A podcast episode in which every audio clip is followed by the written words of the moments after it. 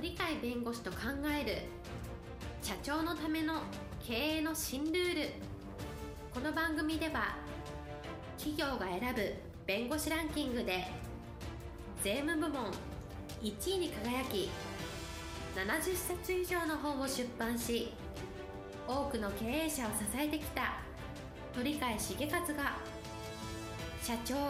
経営者独立希望者起業家のための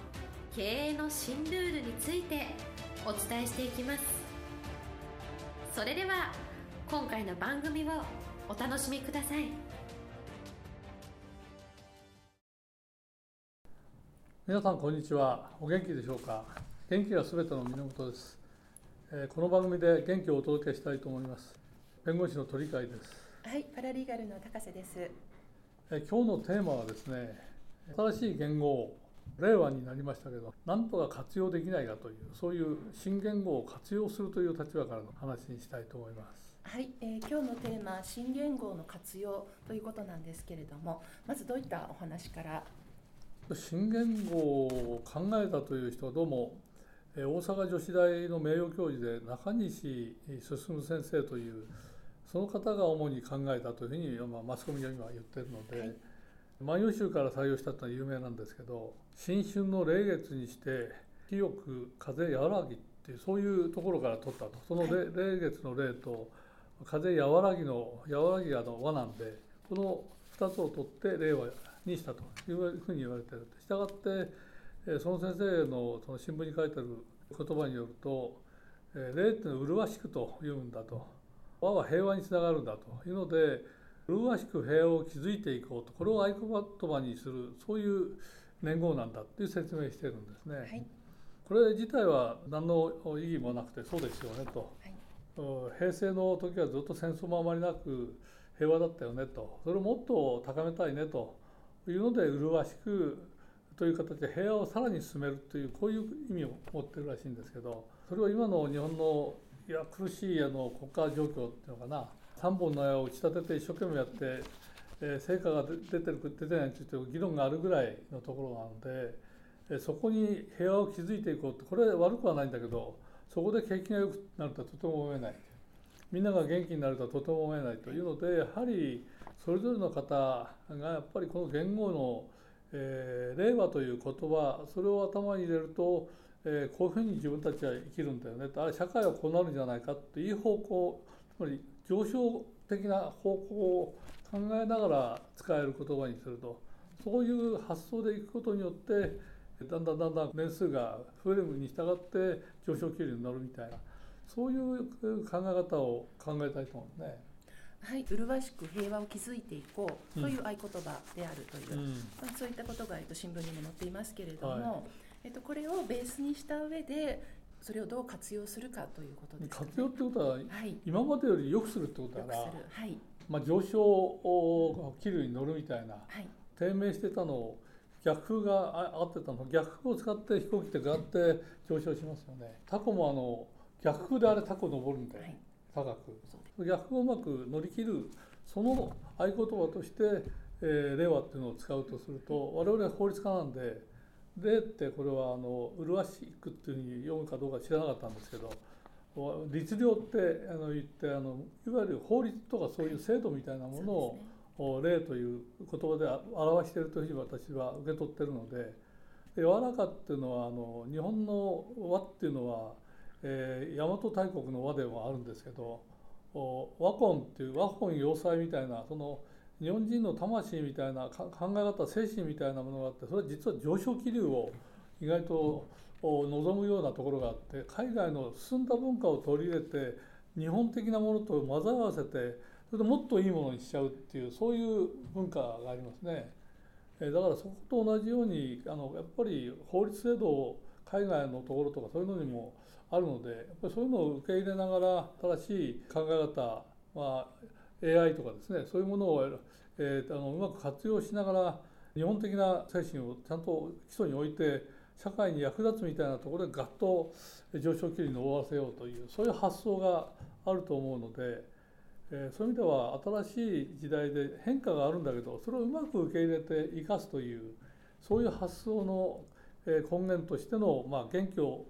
くれる言葉としての令和というふうに私は受け取っているんですね。はい、えーと、はい、令和元気をくれる言葉ということなんですけれども、はい、えっと、これを聞いてらっしゃる経営者の方にとってはこれはどういうふうに？令っていうのはどちらかというと法律的に言うと、はい、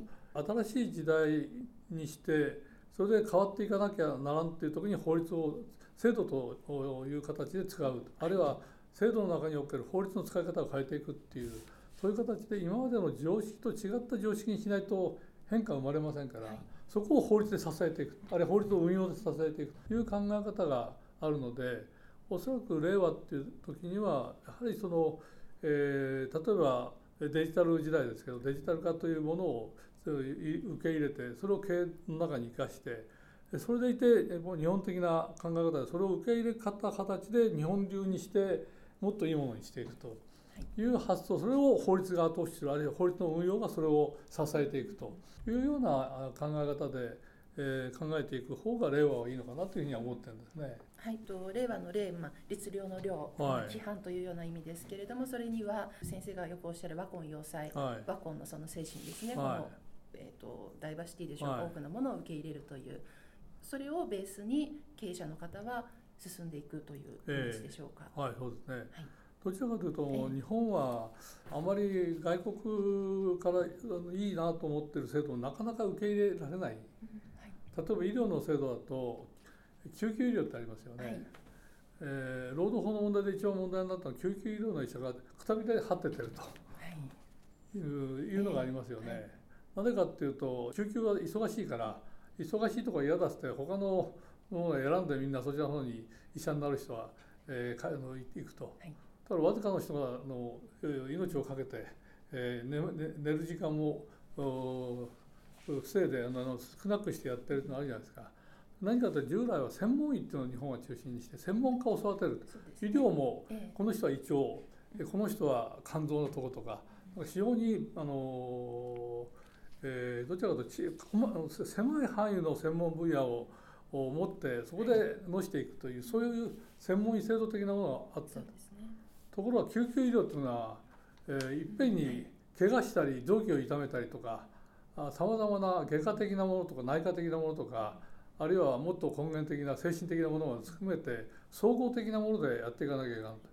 とそれ一人でできないですよ専門医ばかりだと。そうですよね、とかアメリカとかいうのはやっぱり救急医療はそんなにたくさん人使いませんよで専門医を育てるよりは総合医をそこで育てることによって一人でちゃんとやれることの範囲を広くするっていうやり方をとってますよね、はい、そういう形だと日本はいいねと思ってもなかなかいろんな業界があるんで、はい、やっぱり専門医でちゃんと育ててきたんだからなんで今更総合医だというのでなかなか変えられないじゃないですか。そこを思い切って制度改革して変え変えていくと、はい、すると全く違った世界が出てきますよね。はい、えー、いうようにあの今までと違ったものに持っていくところがなかなか持っていけないっていうところを、うん制度と変えて法律で変えて場合によっては法律の運用で変えるっていうのがいろんなところに出てくると思うので例えばあの外科手術をする時に人間でするのは今普通ですよね。機械でするとい。うこともあり得るので、あれレーシックって、セットはあの医者がやるんですけど、僕もやられましたけど、あとはあの、えー、光線を当ててそこで機械的に直しちゃうっていうのがあるので、はい、そういう意味ではロボットが手術してると変わらない。人間よりあのミスしないこういう話だからそういうのをどんどんどんどん取り入れるみたいな形でそれはやはり日本流のところに直していって海外には輸出できるとか、はい、日本独特の医療を育てていくと。いうのはあり得るのでそれいろんな分野で出てくるんではないかな。という意味でそれがあの進歩発展につながって上昇気流を作ると。まさに令和ってそういう時代で今まであのいろんな制度が邪魔していろんな人たちが、えー、業界とかその邪魔してたのをおもっとあのいいものにしましょうよというので、えー、西洋でもあの東洋でどうでもいいけどいいものがあったらそれを取り入れてそれを日本的に直してもっといい形にしていくとそういうような形の時代になってくるのかなと。はいいう気がします。はい、あの例に挙げられたのは医療の話でしたけれども、これは経営の面においてもこう新しく常識が変わっていく時代というそういったことになるんでしょうか、ね、逆に言うとあの、はい、日本の和というのは、えー、違った文化を受け入れて自分のものにして従来のものとくっつけてもっと素晴らしいものにする、はい、これが聖徳太子の14条の憲法みたいな発想につながるんですけど結局今までの神道っていうのが日本でずっとあったのにそれにあ仏教っていいじゃないと人を救うよ制度でも使えるよっていうのでこれを受け入れてごっちゃ混ぜにした形で日本の文化を作りましたね。その後でも一番明治維新の後日本のガーッと伸びていくのは西洋の文化とか制度とか技術とかあらゆる進んだものを受け入れてだけど日本的にしてこれぐっとあの上昇期に載せましたよね。それと同じような時代になるのかなというので、えー、令和というのは、はい、まさに上昇気流を作る日本的な、はい、えー、時代ではないかと思います。はい、えっと、中西先生のお話ですと麗しく平和を築いていくという、まあ、それそういうお話でしたけれどもその同じ思想が経営にも生かされる。そして上昇気流を築いて、えー、さらに上っていくというそういうそういうやっぱり自分たちでどういう時代を築くんだとい。う意識を持つのが経営者だと思うから、はい、まさにその令和っていうのを経営に生かすとどういうふうな経営をすればいいのか。という形が見えてくるんではないかと思いますね。はい、はい。今日のテーマ新言語、えー、令和の活用ということでした。ありがとうございました。今日も一日元気に過ごしてください。はいありがとうございます。本日の番組はいかがでしたか？この番組は毎週月曜日7時に配信いたします。それでは次回の配信を楽しみにお待ちください。